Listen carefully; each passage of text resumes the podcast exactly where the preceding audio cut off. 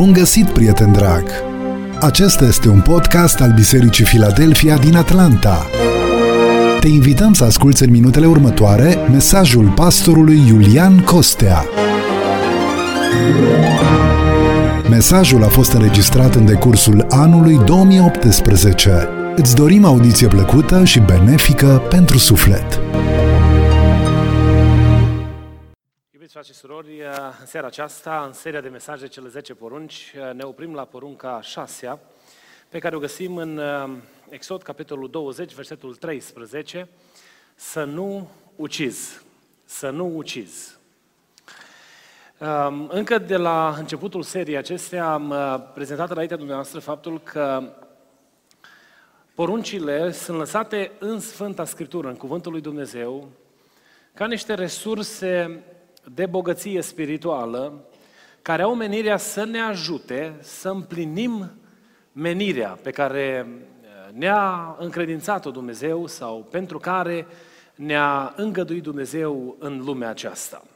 Fiecare dintre noi avem, uh, suntem parte dintr-un plan. Niciunul dintre cei care suntem aici și suntem mântuiți, împăcați cu Dumnezeu și avem o relație cu Dumnezeu, nu trăim pe pământul acesta la voia întâmplării. Purtăm cu noi o misiune încredințată de Dumnezeu însuși. Atunci când noi am fost răscumpărați, Biblia ne spune că am fost făcuți lucrători împreună cu Dumnezeu și lucrăm la ceva. Noi nu lucrăm pentru a crea, cum spun unii, că uh, cuvintele noastre au autoritatea de a crea în aceeași măsură în care uh, au putere și cuvintele lui Dumnezeu. Noi nu lucrăm la a face lucrurile care deja au fost create, făcute de Dumnezeu, ci noi lucrăm împreună cu Dumnezeu la extinderea împărăției glorioase pentru mântuirea oamenilor. Noi ne aducem contribuția în procesul propovăduirii Evangheliei și o facem în multiple forme în funcție de darul pe care l-a încredințat Dumnezeu fiecăruia în parte. Dumnezeu a dat uneia dintre noi darul proclamării cuvântului și avem abilitatea de a împărtăși cuvântul Um, în diverse ocazii sau în uh, uh, forma publică, altora dintre noi ne-a dat Dumnezeu um, abilitatea și puterea de a simți cu nevoile celorlalți și suntem acolo și întindem o mână omului neajutorat. Sunt oameni care se uită la aceeași problemă, v-am mai spus și cu altă ocazie, când văd un om nevoiaș. Se uită la el și zice, futurosul, nu poate să meargă la lucru, unul dintre ei spune. Și celălalt zice, vai săracul, cum e de necăjit, ce aș putea să fac pentru el? Uh, amândoi, probabil, într-o anumită măsură, uh, uitându-se din unghiul din care se uită, au dreptate. Poate neajutorul poate să facă ceva, să muncească. Dar celălalt se uită din perspectiva cealaltă în funcție de ceea ce a așezat Dumnezeu în inima uh, fiecăruia în parte. Dumnezeu ne-a încredințat fiecare dintre noi o feliuță mică în împlinirea marii responsabilități de a face cunoscut adevărul lui Dumnezeu oamenilor care nu-L cunosc pe El. Și obiectivul pentru care trăim în lumea aceasta este de a vedea cât mai mulți oameni întorși la Dumnezeu, care ajung mântuiți sau la cunoștința adevărului împreună cu noi și apoi să mergem să fim împreună cu Domnul în eternitate. În vederea împlinirii planului acesteia, poruncile sunt resurse, unelte pe care ne le dă Dumnezeu. Și am văzut până la momentul acesta primele cinci porunci, n-am să le repet înaintea dumneavoastră, cum prin împlinirea lor noi de fapt suntem binecuvântați de Dumnezeu și aducem binecuvântare în jurul nostru. Porunca pe care am, o aduc înaintea dumneavoastră în seara aceasta pare probabil cea mai simplă dintre ele și când ne uităm la prima privire am putea să spunem aici suntem liniștiți.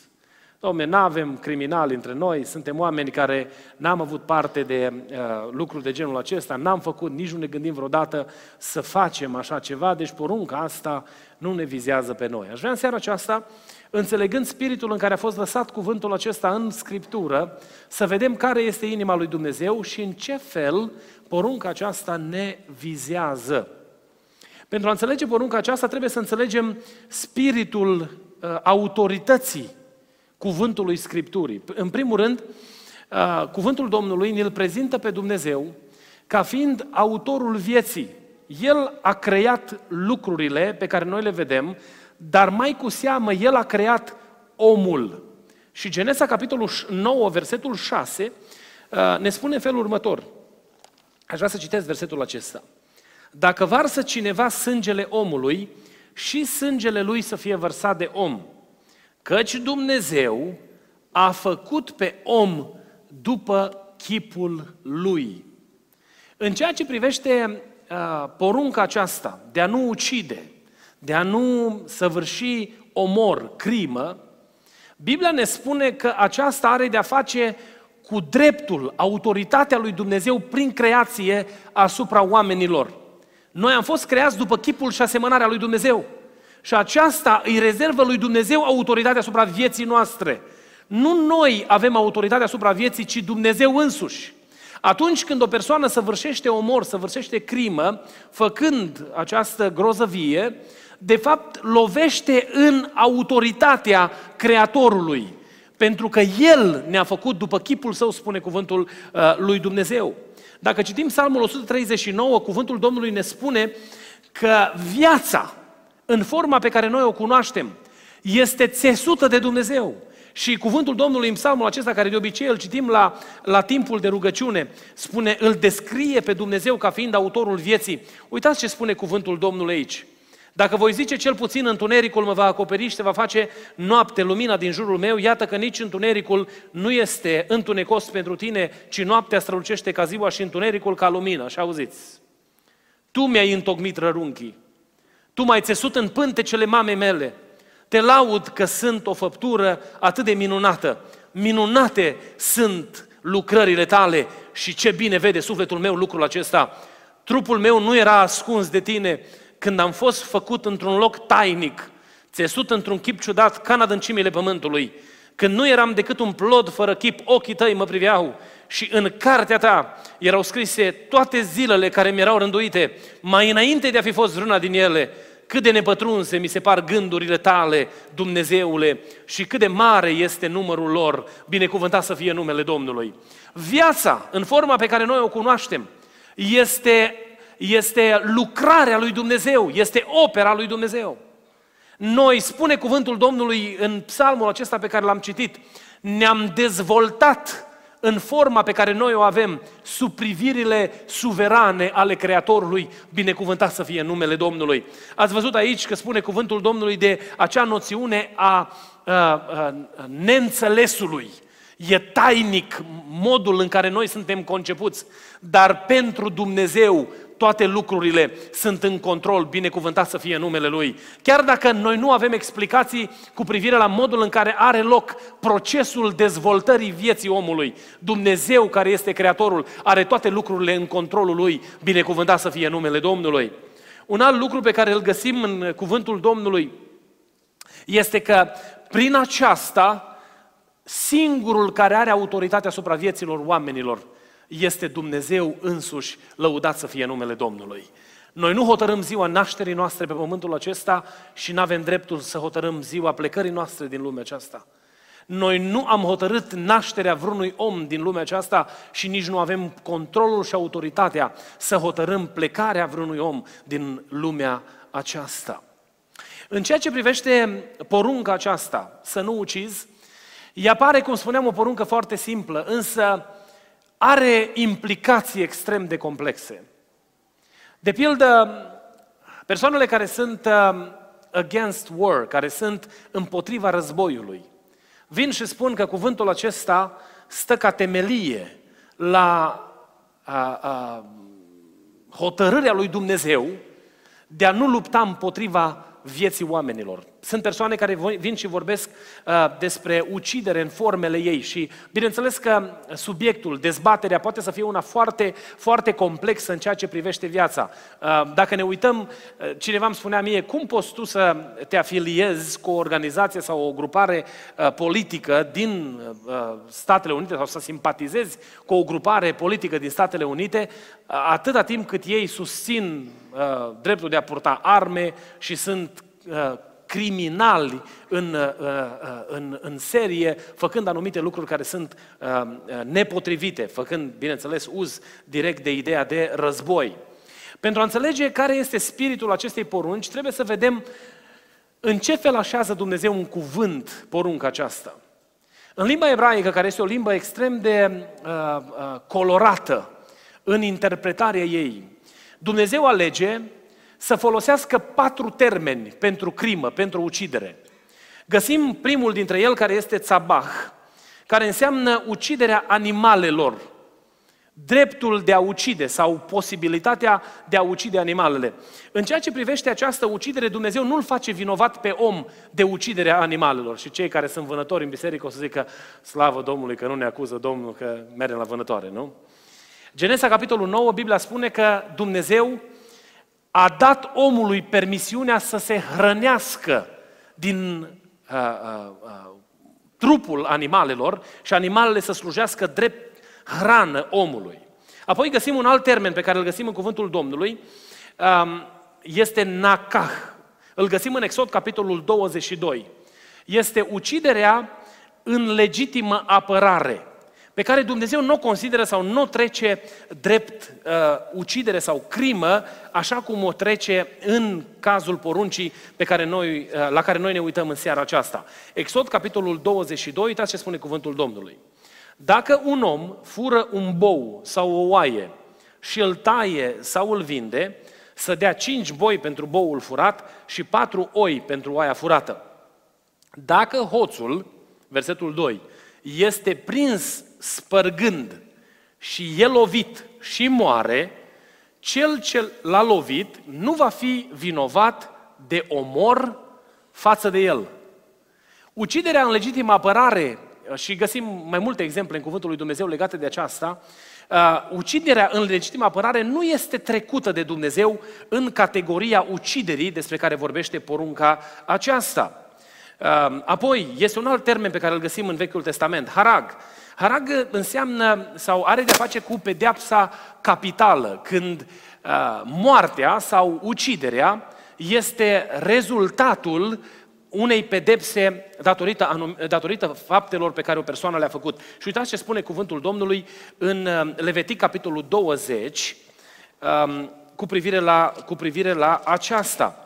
Vedem cuvântul Domnului, Levitic, capitolul 20. Dacă un om, versetul 2, spune copiilor lui Israel, dacă un om dintre copiii lui Israel sau dintre străinii care locuiesc în Israel dă lui Moloch, care era un Dumnezeu păgân, pe unul din copiii lui, omul acela să fie pedepsit cu moartea, poporul din țară să-l ucidă cu pietre. Pedeapsa capitală, care era în urma săvârșirii unei fapte împotriva lui Dumnezeu, iată că nu era trecută de Dumnezeu în categoria acestei porunci. Mai este un exemplu în uh, Deuteronom, capitolul 19, versetul 5. Deuteronom, capitolul 19, versetul 5, spune cuvântul Domnului în felul următor. Așa, de pildă, un om se va duce să taie lemne în pădure cu un alt om. Ridică securea cu mâna ca să taie copacul. Fierul scapă din coadă, lovește pe tovarășul său și îl omoară atunci el să fugă într-una din cetățile acestea ca să-și scape viața. Era vorba despre cetățile de scăpare. Aici este vorba de uciderea din culpă. Când un om săvârșește un omorul sau uciderea accidental. Dumnezeu nu pune sub poruncă aceasta să nu ucizi această experiență. Vedeți, dumneavoastră, toate dintre cele pe care vi le-am menționat uh, au aplicații în viața pe care noi o trăim astăzi. De pildă, la noi nu mai este vorba uh, de faptul că are loc o ucidere în, uh, uh, pentru a ne scăpa viața în maniera în care avea, a avut loc uciderea despre care vorbește cuvântul lui Dumnezeu. Vine cineva la furat, e întuneric afară, a luat băta și l-a lovit și din lovitură omul acesta moare. Dar sunt alte implicații pe care le are. Sunt atâtea cazuri când inclusiv legile țărilor în care trăim, legea țării în care trăim aici și chiar și legile uh, uh, României, dau câștig de cauză unei persoane care, într-o circunstanță în care a dorit să-și scape viața, a comis crima, să nu fie uh, vinovat sau îl, îl absolbă uh, de pedeapsă. Am întâlnit aici situații în Statele Unite, uh, persoane care au fost atacate în domiciliu și având arme în locuință, au folosit o armă pentru a scăpa viața și viața familiei și uh, legea sau autoritățile nu i-au considerat lucrul acela uh, drept crimă. Este însă un alt termen care este cel pe care îl găsim în cele 10 porunci. De fapt, porunca a șasea e termenul acesta, cu negație. Și spune cuvântul Domnului aici să nu ucizi. Termenul folosit este rațah, care înseamnă ucidere premeditată, crimă premeditată. Când o persoană și-a plănuit excluderea unei persoane prin crimă, adică pus ochii pe o anumită persoană, nu-i place de persoana aia din diverse motive și ia hotărârea deliberată, fie de răzbunare, fie în dorința eliminării uh, individului respectiv și săvârșește omorul. În cazul acesta, cuvântul lui Dumnezeu uh, așează omul acesta sub legea lui Dumnezeu și omul acesta se face vinovat de ucidere înaintea lui Dumnezeu. Uh, uciderea aceasta are de-a face cu contemplarea eliminării individului, cu contemplarea sau planificarea în avans a actului crimei. Vom vedea spre final de ce este important să știm detaliul acesta, pentru că Domnul Iisus Hristos folosește porunca aceasta în Noul Testament, dându-i conotații spirituale și arătând cât de adânc poate să meargă această problemă a uciderii. Uh, am să aduc înaintea dumneavoastră patru situații în care uciderea um, premeditată sau crima este vinovată și Dumnezeu o condamnă categoric. Prima dintre ele este crima, omorul, când o persoană omoară o altă persoană. A doua dintre ele este sinuciderea, când o persoană hotărăște să-și ia viața. Uh, motivația în ambele cazuri este egoistică.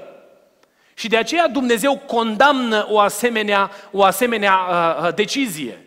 Atunci când anumită persoană ia inițiativa de a uh, omorâ sau de a ucide o altă persoană, în centrul atenției devine individul însuși.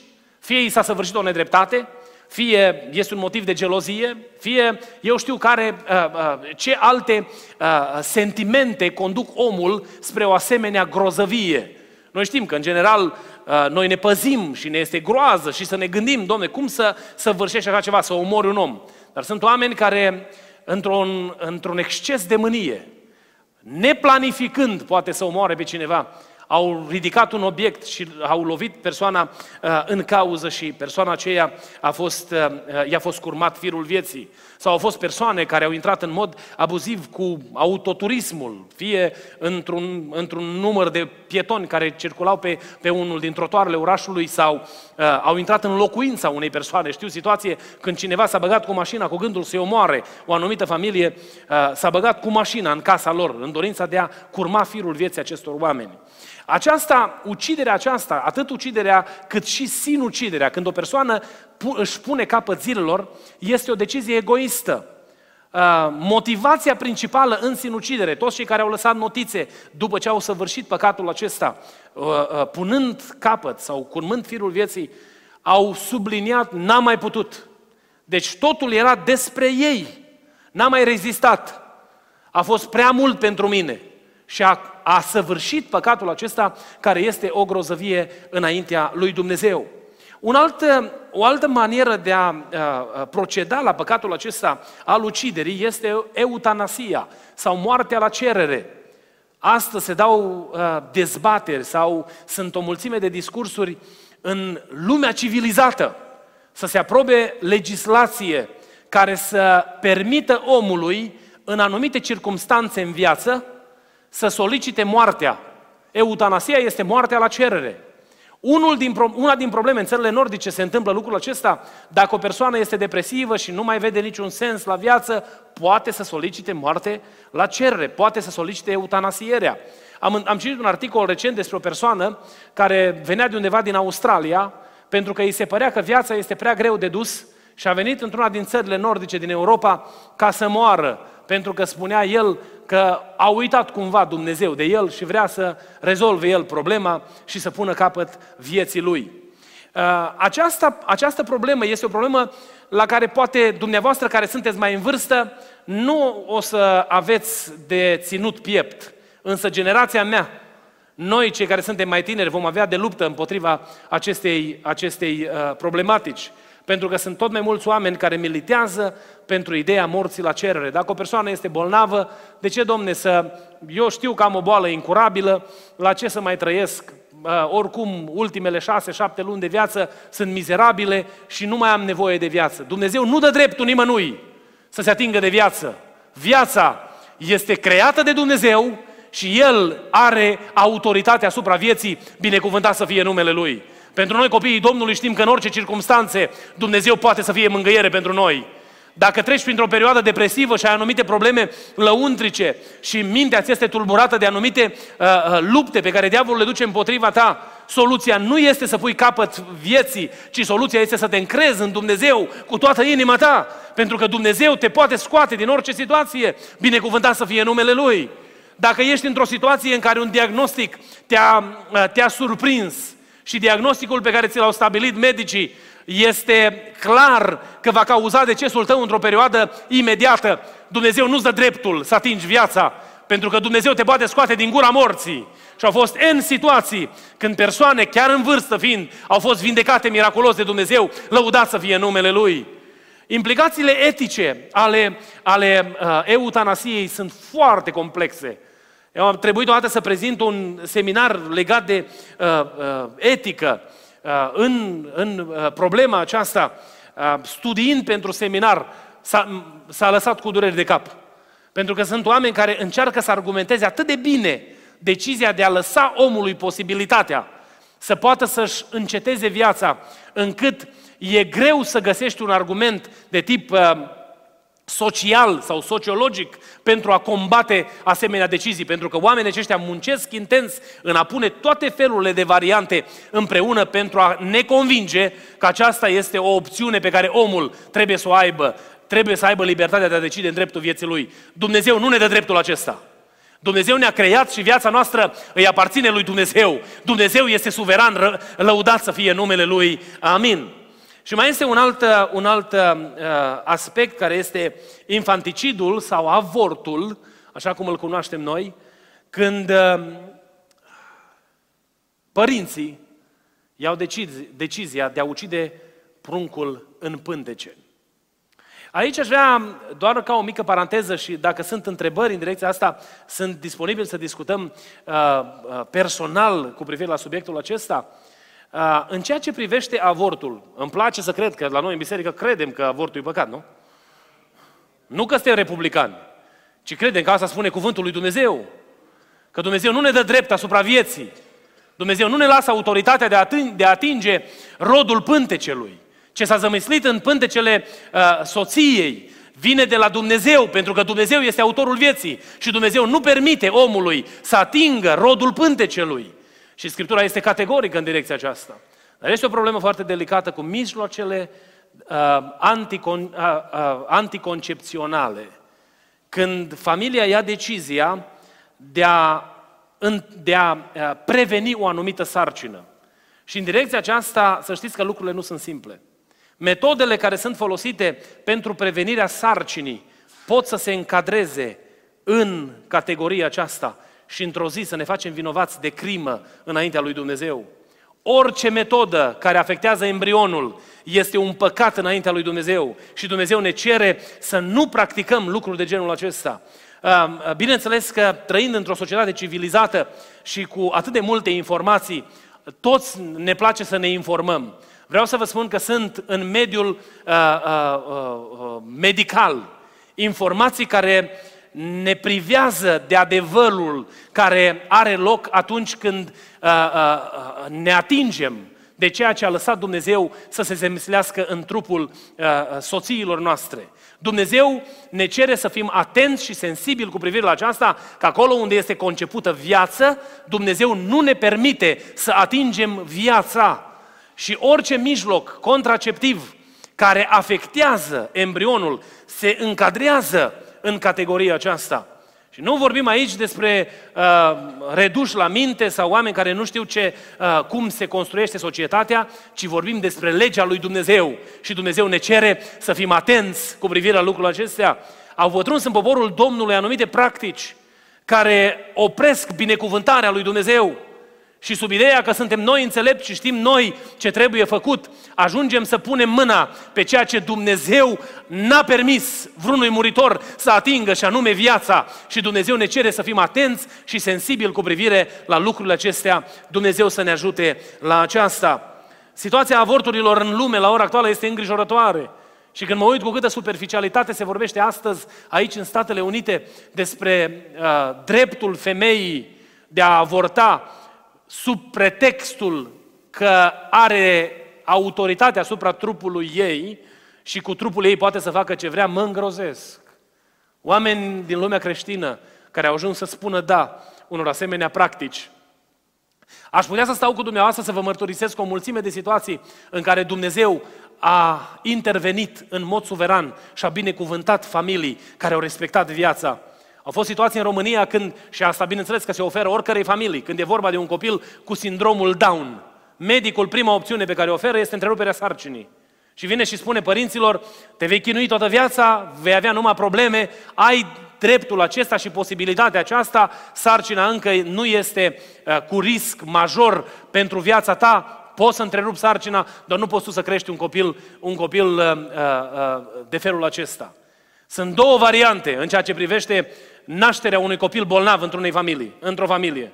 Dumnezeu poate să vindece, poate să vindece pruncul în pântecele mamei lui și să facă minunea vindecării și copilul să se nască sănătos. Despre Lucas ne-a spus nouă că se va naște cu sindromul Down. Și mm, a pus, medicii au pus presiune asupra noastră în direcția asta. Și îl vedeți, s-a născut un copil sănătos, pentru că Dumnezeu este Cel care binecuvintează rugăciunea poporului său ne-am rugat cu biserica, Felicia a mers la ungere, s-a făcut ungerea cu un de lemn și Luca s-a născut perfect sănătos, pentru că cel care are ultimul cuvânt asupra vieții oamenilor este Dumnezeu însuși lăudat să fie numele Lui. Dar mai este și cealaltă variantă, că se naște copilul cu handicap. Că sunt situații în care Dumnezeu nu lasă vindecarea încă din pântecele mamei. Nu pentru că familia este mai puțin sfântă sau Dumnezeu nu ascultă rugăciunea, ci pentru că în planul suveran al lui Dumnezeu, Dumnezeu a găsit familia aceea vrednică să crească un copil cu nevoi speciale. Și întotdeauna mă uit cu respect față de părinții aceștia care își dedică viața să crească copii cu nevoi speciale și văd în ei caracterul lui Hristos, pentru că au binecuvântarea lui Dumnezeu, lăuda să fie numele Domnului. Dacă lucrurile nu stau cum ne place nouă sau cum le-am anticipat noi, Asta nu ne dă dreptul să atingem sarcina, să atingem viața copilului și Dumnezeu să ne dea înțelepciune să înțelegem lucrul acesta. Mă rog Domnului pentru generația mea, ca Dumnezeu să ne ajute să fim o generație care să ducem mai departe adevărul cuvântului lui Dumnezeu. Când societatea asta ne bagă în cap și ne, ne, ne influențează pe toate părțile, că totul este relativ, să nu punem în relativitate autoritatea cuvântului lui Dumnezeu, ci să păstrăm cuvântul acesta la loc de cinste, așa cum l-a așezat Dumnezeu. Dumnezeu să ne ajute la lucrul acesta. Amin. Mai este ultima și pe aceasta am lăsat-o în mod intenționat la urmă. Pentru că nu numai Vechiul Testament vorbește despre ucidere, ci și Noul Testament vorbește despre ucidere. Găsim în Cuvântul lui Dumnezeu în Noul Testament câteva referințe. Una dintre ele în Apocalipsa, capitolul 22, versetul, uh, versetul 5, unde Cuvântul Domnului ne spune că ucigașii nu vor intra în împărăția lui Dumnezeu. Și Dumnezeu este cât se poate declar că cei care fac lucruri de genul acesta nu vor intra în împărăția lui Dumnezeu. Că mi-am notat greșit, 15, uh, uh, nu 5. Apocalipsa 22 cu 15. Ucigașii nu vor intra în împărăția lui Dumnezeu, spune cuvântul Domnului în cartea Apocalipsei. Și Iacov, capitolul 2, versetul 10, Iacov vorbește despre problema aceasta și uitați ce spune.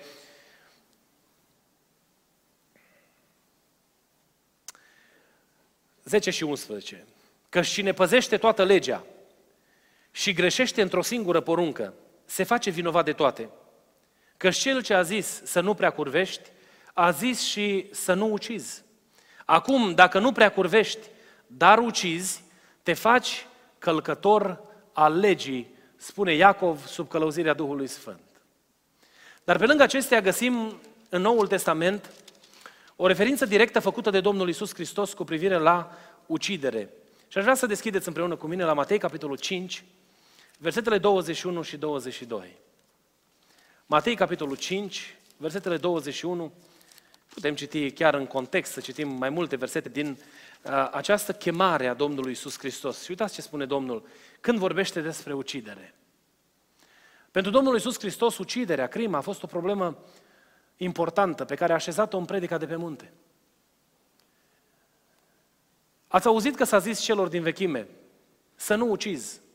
Oricine va ucide va cădea sub pedeapsa judecății. Dar eu vă spun că oricine se mânie pe fratele său va cădea sub pedeapsa judecății. Și oricine va zice fratelui său, prostule, va, căl- va cădea sub pedeapsa soborului. Iar oricine îi va zice nebunule, va cădea sub pedeapsa focului genei.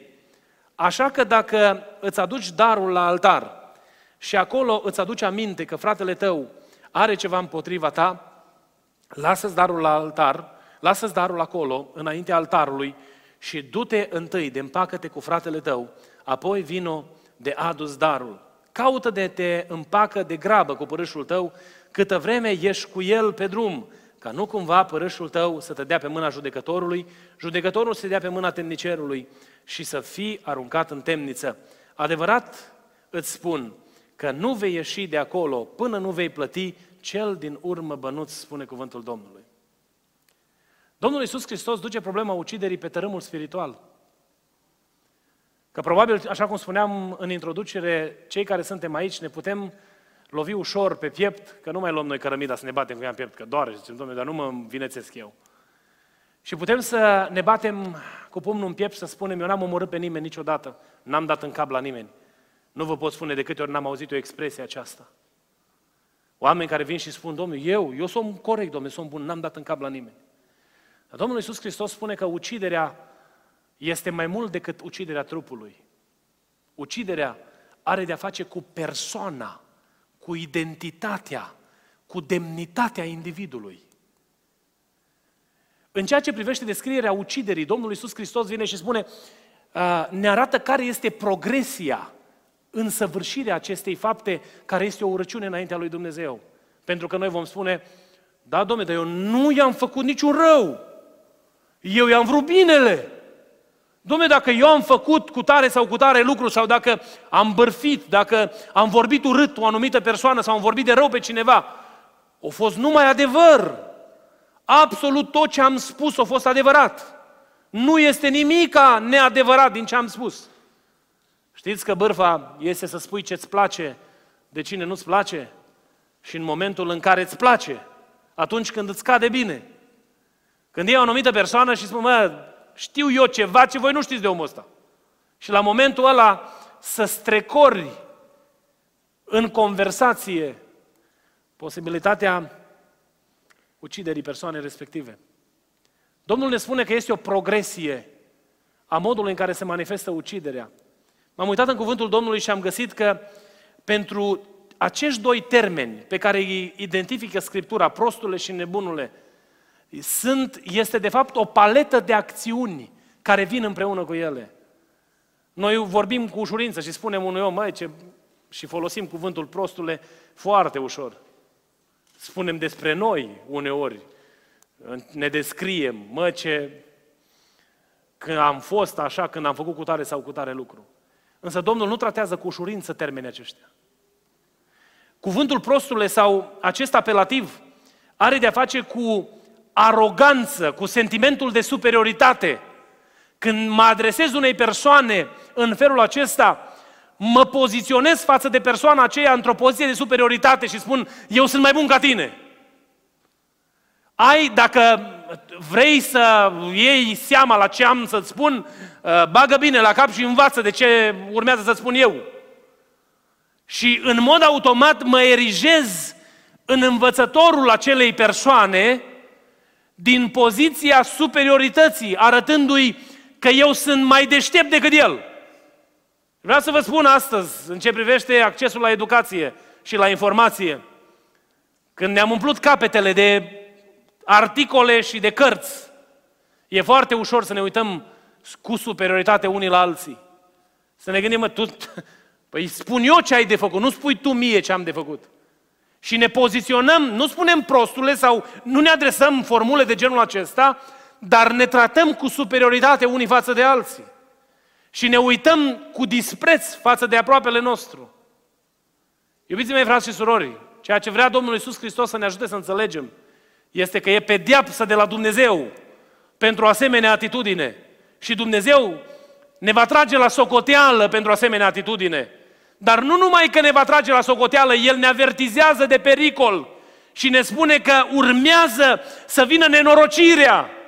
Crima este pe drum. Tu vii și spui prostule, poziționându-te în poziția aceasta de arogant, arogându-ți anumite merite, chiar dacă nu folosești termenul acesta, față de fratele tău, neștiind că următorul pas este uciderea, e crima.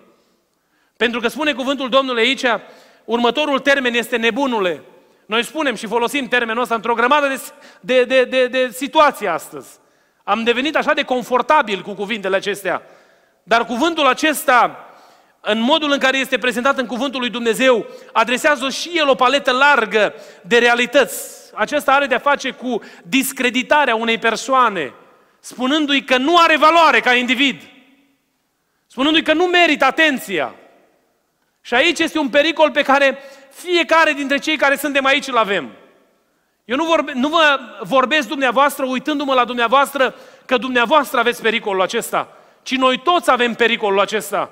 Sau ne paște pericolul acesta de a lovi în demnitatea unui individ, de a vorbi o anumită persoană în, în așa fel încât persoana aceasta să fie pusă jos, să fie pusă la pământ. Undeva în Ieremia, nu mi-am notat versetul acesta, cuvântul Domnului spune că prin vorbirea de rău, noi facem o persoană să uh, îmbrace o, o stare a umilinței, a apăsării și lucrul acesta este un lucru vinovat înaintea Domnului. Nu ne simțim inconfortabil în anumite circunstanțe și sunt oameni specialiști în a face pe alții să se simtă inconfortabili. Dumnezeu ne cere să ne, să ne păzim de așa ceva. Domnul Iisus Hristos, la final, când vorbește despre ziua răsplătirilor, le spune unei, unei, unei, gru, unei grupări mari de oameni, cărora le va zice, veniți binecuvântații Tatălui, că au făcut o serie mare de lucruri pe care ei le-au făcut lui. Și aceștia se vor uita la el și vor zice, dar când am făcut noi așa ceva? Și știți ce, care este răspunsul Domnului? Ori de câte ori ați făcut lucrul acesta, celui mai important dintre frații mei, nu? Celui mai neînsemnat dintre frații mei. Mie mi le-ați făcut. V-ați dus în închisoare, i-ați dat de mâncare când au fost flămând, i-ați dat de băut când i-au fost sete. Doamne, dar noi nu te-am văzut vreodată să-ți fie sete. Când ai dat un pahar de apă celui mai neînsemnat dintre frații mei, pentru mine ai făcut lucrul acela. Știți ce îmi spune mie lucrul acesta? Că Domnul pune preț pe individ, indiferent de contextul pe care îl are, abilitățile intelectuale și posibilitățile materiale. Pentru Dumnezeu noi avem aceeași valoare. Și Dumnezeu când ne pune în cântar, se uită spre valoarea eternă a sufletului pe care El ni l-a dat. Și de aceea nu ne dă voie să ne uităm unii la alții disprețuitori și ucigându-ne unii pe alții, distrugând demnitatea pe care o avem. O, omul ăla nu nici nu merită băgat în seamă, stai liniștit, nu? Și e un pericol pe care toți îl avem. Și eu mă uit înaintea dumneavoastră cu groază, gândindu-mă la pericolul pe care mă paște pe mine. Și poate și dumneavoastră vă uitați la pericolul care vă paște pe dumneavoastră. Iubiții mei, am spus și cu o altă ocazie, unul din lucrurile care mă dor teribil în biserica noastră aici, în Filadelfia, este că ne vorbim de rău ușor unii pe alții. Vorbim de rău ușor unii pe alții. Vorbeam astăzi cu un părinte care a fost dărâmat sufletește când a auzit că despre copilul lui se vorbesc lucruri neadevărate și oamenii duc vorbe ușoare. Noi, noi tratăm cu atât de mare ușurință. Am auzit de undeva. Mi-a zis cineva. Știți cum tratez eu când îmi spune cineva că am auzit de undeva, dar nu pot să spun? Lasă treacă pe lângă mine. Păi dacă nu am ce face, nu pot confrunta persoana respectivă, nu pot lua o măsură pentru îndreptarea situației, la ce să mă deranjez să ascult lucrul ăla? O, îți spun ceva complicat, foarte grav. Dar nu pot să spun cine o zis. Păi dacă nu poți să spui, mâncă vorbele. Nu mă interesează. Pentru că eu nu vreau să asist la uciderea criminală a unui individ pentru care a murit Isus Hristos. Dacă a căzut un frate într-o anumită greșeală, scopul identificării greșelii este recuperarea lui și nu este ca să-i dăm în cap omului și să-l nenorocim pentru eternitate. Ci scopul cu care noi identificăm greșelile este să ajutăm oamenii să nu le mai facă. De aia le identificăm. Nu pentru a avea ce vorbi în jurul unei căni de cafea, sau în jurul unui ceai, sau la un mic dejun, la un prânz sau la o cină, sau atunci când ne întâlnim unii cu alții, sau atunci când ne găsim că n-avem, suntem prea plictisiți și ne sunăm la telefon unii pe alții. Și încep să macin în moara bârfei o anumită persoană pentru care a murit Isus Hristos. Biblia ne spune că ai ucidere de caracter, care este exact la fel de vinovată ca și crima. Și Dumnezeu ne cere să ne pocăim de lucrurile astea. Să nu ne trezim că îmbrăcăm haina aceasta a sfințeniei, dar devenim niște unelte, niște arme în mâna celui rău și ne omorâm frații cu mâna noastră. Dacă unei persoane nu este drept, nu este dat, dată posibilitatea să-și apere cauza, este nedrept pentru persoana aceea să poată fi măcinată în moara cuvintelor. Și vă spun lucrul acestea nu, poate spun prea cu patos, dar mă doare sufletul că le văd. Și mi-aș dori să nu se întâmple asta. Pentru că uneori ne întrebăm de ce nu merg lucrurile bine. Păi nu merg lucrurile bine dacă ne tocăm unul pe altul în moară. Dacă te duci acasă și l-ai luat pe Iulian și îl pui pe masa discuției în familie și începi să vorbești, mă iau pe mine exemplu, să nu-i dau pe frații ceilalți, și îl toci pe masa familiei tale, te întreb de ce nu vine copilul meu la biserică. Pentru că tot ce știe copilul tău de Iulian e că e un fățarnic și vai și amar de capul lui. Și l-ai ucis în fața copilului tău. De aia vrem să facem, venim la ungere cu un de lemn și ne întrebăm de ce nu face Dumnezeu minuni între noi. Păi dacă noi suntem cu sulița în mână și ne omorâm unul pe altul, nu va face Dumnezeu nimic până când nu punem punct crimei. Cât de mulți nu sunt răniți și poartă rănile vorbelor neadevărate pe care le poartă în spate datorită unor oameni irresponsabili și imaturi, care și-au luat haina judecătorului și ei le știu pe toate. Și ei știu, Domne, ce-i bine și ce-i rău despre absolut oricine. Să ne păzească Dumnezeu de asemenea lucruri. Pentru că Domnul Iisus Hristos spune despre asemenea practici că sunt o urciune, o scârbă înaintea lui Dumnezeu. Mă întreba cineva, păi te-ai supărat într-o anumită situație? Păi cum să nu mă supăr când văd că o anumită persoană își dă drumul la gură, în slobozenie, fără responsabilitate și își bagă sufletul în moarte? Și mă uit neputincios, încerc să-mi dă să, să zic două vorbe în situația respectivă, nici n-ai ocazia să spui două vorbe. Pentru că vezi, Doamne, iubiții mei, frați și surori, lucrurile astea sunt foarte serioase. Porunca aceasta are de-a face cu respectul demnității umane. Dacă am pierdut respectul demnității semenului nostru, am pierdut totul. Pentru că noi nu intrăm în unitate fizică unii cu alții, ci noi intrăm în unitate duhovnicească unii cu alții. Noi nu intrăm în părtășie fizică unii cu alții aici pentru că nu ne îmbrățișăm, nu dansăm, nu sărim pe bereți împreună, ci duhurile noastre se unesc înaintea lui Dumnezeu. Dar dacă ne ucide unul pe altul înainte, de unde să fie unitate? De unde să fie unitate? Când aud, văd pe lista de, de cauze o persoană care trece prin boală și primul gând care îmi vine în minte este, așa-i trebuie. Merită, domne. Păi n-ai văzut ce-a făcut, ce ho, ho, ho, și ne aducem oameni în toată istoria lui. În loc să mă gândesc, Doamne, cum ai putea atinge viața acestui om pentru a fi transformat pentru împărăția Ta? Și să ne rugăm lui Dumnezeu, durându-ne sufletul, cu durere în suflet unul pentru celălalt, atunci când frații noștri trec prin nevoi, prin suferinți. Am întâlnit o mulțime de părinți care după ce că copiii le-au făcut dureri de cap și probleme, în loc să găsească odihnă și liniște în Biserica Domnului, au fost apășați și mai mult. Și venind la biserică, în loc să găsească odihnă, înțelegere și sprijin sau suport din partea fraților de credință, au, apăs- au găsit apăsări teribile. Iubiții mei, frați și surori, să nu ne ucidem unii pe alții. Dacă l-ați vedea pe Alex că ia un cuțit și sare la mine și mă lovește și înfinge cuțitul în mine, cum ați reacționa? Poate unii dintre dumneavoastră zice, praise God. Dar mă gândesc că v-ați alarma. Și zice, domnule, nu se poate întâmpla așa ceva aici. El nu o să aibă niciodată ocazia să ridice cuțitul sau nu va face asta pentru că e un om înțelept. Dar are pericolul, Alex, te-am luat ca exemplu, nu te-am luat în sens negativ. Te-am luat că ești aproape de sufletul meu. Are posibilitatea asta. Nevăzut. Când poate eu nici nu sunt prezent. Ce apare pe scena discuției persoana care nu este prezentă fizic, dar este prezentă prin identificarea numelui și asocierea cu anumite experiențe și poate să facă exact aceeași crimă. Noi ne sesizăm de crimă. Dacă am vedea pe cineva că încarcă arma, probabil sunt persoane care sunt echipate în sală și ar interveni rapid, să nu se întâmple o problemă, un dezastru. Dar nu ne alertăm când asistăm la asasinări continue ale fraților noștri. Eram la Chicago și a venit cineva la mine și mi-a zis că doi frați care erau slujitori în biserică sunt homosexuali. M-am, era să cad din picioare.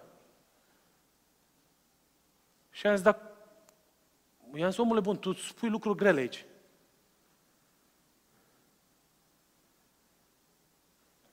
Și am început discuția și n-am să vă dau toate detaliile. Dar m-am uitat în ochii acelui om care era un slujitor ordinat. Și am spus în numele Domnului să nu mai folosești asemenea cuvinte. Cât trăiești tu? Dacă nu ai mărturia a doi martori pentru lucru pe care tu îl susții că s-a întâmplat. Noi, cei care suntem în slujire, avem pericolul ăsta. Să ucidem dacă nu suntem atenți. Și Biblia ne învață să fim oameni înțelepți care să protejăm viața. Dacă susținem că avortul este păcat, că sinuciderea este păcat, că omorul este păcat, că eutanasia este păcat, să credem, Domne, ce spune Hristos, că bârfa, ura, vorbirea de rău este păcat înaintea lui Dumnezeu și să ne prețuim mai mult unii pe alții. Pentru că numai în felul acesta ne vom putea apropia de Dumnezeu cu toată ființa și să vedem minunile lui Dumnezeu între noi. Dacă s-ar termina cu vorbirea de rău între noi, să știți că altfel ne-am privit unii pe alții. Dar uneori trebuie să stai pe bancă cu capul plecat, că au vorbit oameni în spatele tău lucruri neadevărate. Uneori atât de tare mă, mă, mă, mă, mă frământă lucrurile astea, că mă gândesc că ar trebui luate atitudini radicale în fața unor asemenea oameni. Și probabil că în Biserica Filadelfia vom vedea excluderi pentru lucrul acesta. Nu pentru că spune Iulian asta, ci pentru că noi trebuie să ne punem în linie cu Cuvântul lui Dumnezeu. Se ducă până la marginile pământului vestea asta. N-am auzit niciodată de o disciplinare pentru vorbire de rău. But I guess we have to start somewhere. Pentru că lucrurile nu pot să înainteze pe calea lui Dumnezeu așa. Mă chem să ne ridicăm în picioare. Știu că grupul este pregătit să cântăm o cântare. Eu nu știu ce cântare au pregătit, nu ne-am înțeles să cânte o cântare anume. Însă vreau să vă rog ceva în timpul acestei cântări. Vreau să vă chem să vă coborâți în adâncul sufletului dumneavoastră. Uitați-vă ce se petrece acolo. Vă găsiți ușor în a vorbi de rău de alții? Când a fost ultima dată când ai luat pe unul din semenii tăi, frații de credință, și ai tocat în moara vorbelor rele? Poate noi vrem să fim binecuvântați de Dumnezeu, dar mâinile noastre sunt pline de sânge. Și ne va întreba Dumnezeu într-o zi unde este fratele tău. Așa cum l-a întrebat și pe Cain. Dacă cineva a păcătuit împotriva ta, cuvântul lui Dumnezeu îți spune ce ai de făcut. Du-te și mustră-l între tine și el. Du-te stai de vorbă cu el și spune, am auzit lucrul ăsta. E adevărat? Ai făcut cu tare lucru care m-a deranjat. Vreau să-l rezolv. Nu vreau să merg înainte cu problema nerezolvată. Construim clădirea asta, numărul 3. Mă doare sufletul când văd cât de ușor vorbim vorbe slabe despre chestia asta. Un lucru care ar trebui să ne aducă împreună. Ajuns să fiu un măr al discordiei.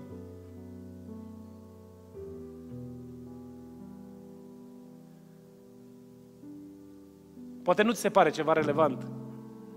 Și vei zice, oh, se va alege praful de lucrarea aia. Au fost și alții care au zis de zidurile astea, că nu vor fi niciodată ridicate. Și vreau să spun ceva. Ceea ce a promis Dumnezeu stă în picioare și se va împlini. Cu voia mea sau fără voia mea. Dacă nu poți și nu vrei să faci ceva, cel puțin nu te angrena în vorbire de rău. Și nu vă spun asta din răutate. Pentru că în practica bisericii n-a fost niciodată ideea să se voteze pentru un asemenea proiect. Și l-am adus înaintea dumneavoastră pentru vot, pentru că vă respect. Și v-am respectat și vă respect ca biserică.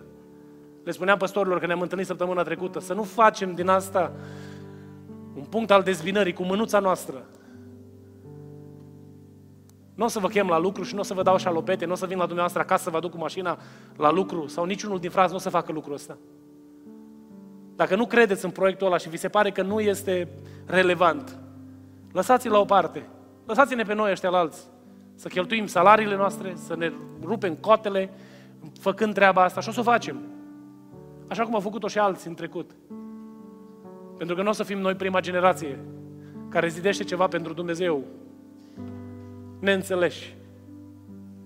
Dar cel puțin nu lăsa pe diavolul să te angreneze în lupta aceasta vorbirii de rău. Sunt direct cu dumneavoastră, că sunt păstorul dumneavoastră și mă doare de sufleturile noastre. Și n-aș vrea și mă rog lui Dumnezeu ca Dumnezeu să lase binecuvântare peste Biserica Filadelfia în așa măsură încât să putem vedea locul ăsta umplut de harul prezenței lui Dumnezeu. Și Duhul Sfânt al lui Dumnezeu să cerceteze ființele noastre. Astăzi este clădirea aia, mâine va fi altceva. Eu nu știu ce va fi mâine. Poate mâine vom pleca într-o călătorie de misiune și nici aia nu o să fie bine pentru unii. Poi mâine vom face o altă lucrare și alții care nu înțeleg, nu va fi bine nici aia. Și orice am face, nu va fi bine ceva. Să ne ajute Bunul Dumnezeu să ne debarasăm de lucrurile în care diavolul întinde o cursă sufletelor noastre, ca să putem să împlinim în viața noastră chemarea lui Dumnezeu. Noi nu știm zilele, zilele pe pământul ăsta, când a venit descoperirea din partea Domnului, că Domnul va lua acasă o familie. Știți ce m-am întrebat? Dacă va fi familia mea. A, noi ne gândim imediat că care e mai în vârstă, care e nu știu cum, imediat știm noi despre cine e vorba. Dacă e, dacă e vorba de familia mea. Și singurul lucru care mi-a trecut prin minte a fost frica că există posibilitatea să mor. Ce știți ce m-am întrebat? Am făcut ce a vrut Dumnezeu până acum. Dacă sună ceasul lui Dumnezeu săptămâna asta pentru mine, mi-am împlinit misiunea. Poate să se uite Dumnezeu la mine și să-mi spună Iulian, well done! Sau se va uita la mine și, zice, și va zice, pleacă de aici că nu te-am cunoscut. Ce va zice Dumnezeu? Va conta mai puțin câte cărămizi am pus pe nu știu ce ziduri. Și va conta mai puțin câte case sau palate las în urmă. Tot ceea ce va sta înainte lui Dumnezeu va fi ce am reușit să lucrez pentru împărăția Lui. Și dacă mă rog ceva lui Dumnezeu, este, Doamne, ajută-mă ca ziua în care va trebui să plec din lumea asta, să mă găsească cu mâinile curate, să nu fiu un om vinovat de uciderea fraților, să nu fiu un om vinovat de lucruri care sunt o urăciune înaintea lui Dumnezeu, ci să fiu gata să pot să mă întâlnesc cu Creatorul meu. Iubiții mei, Duhul lui Dumnezeu are ceva atât de special pentru noi, încât ne vrea cu gelozie pentru sine, spune cuvântul Domnului.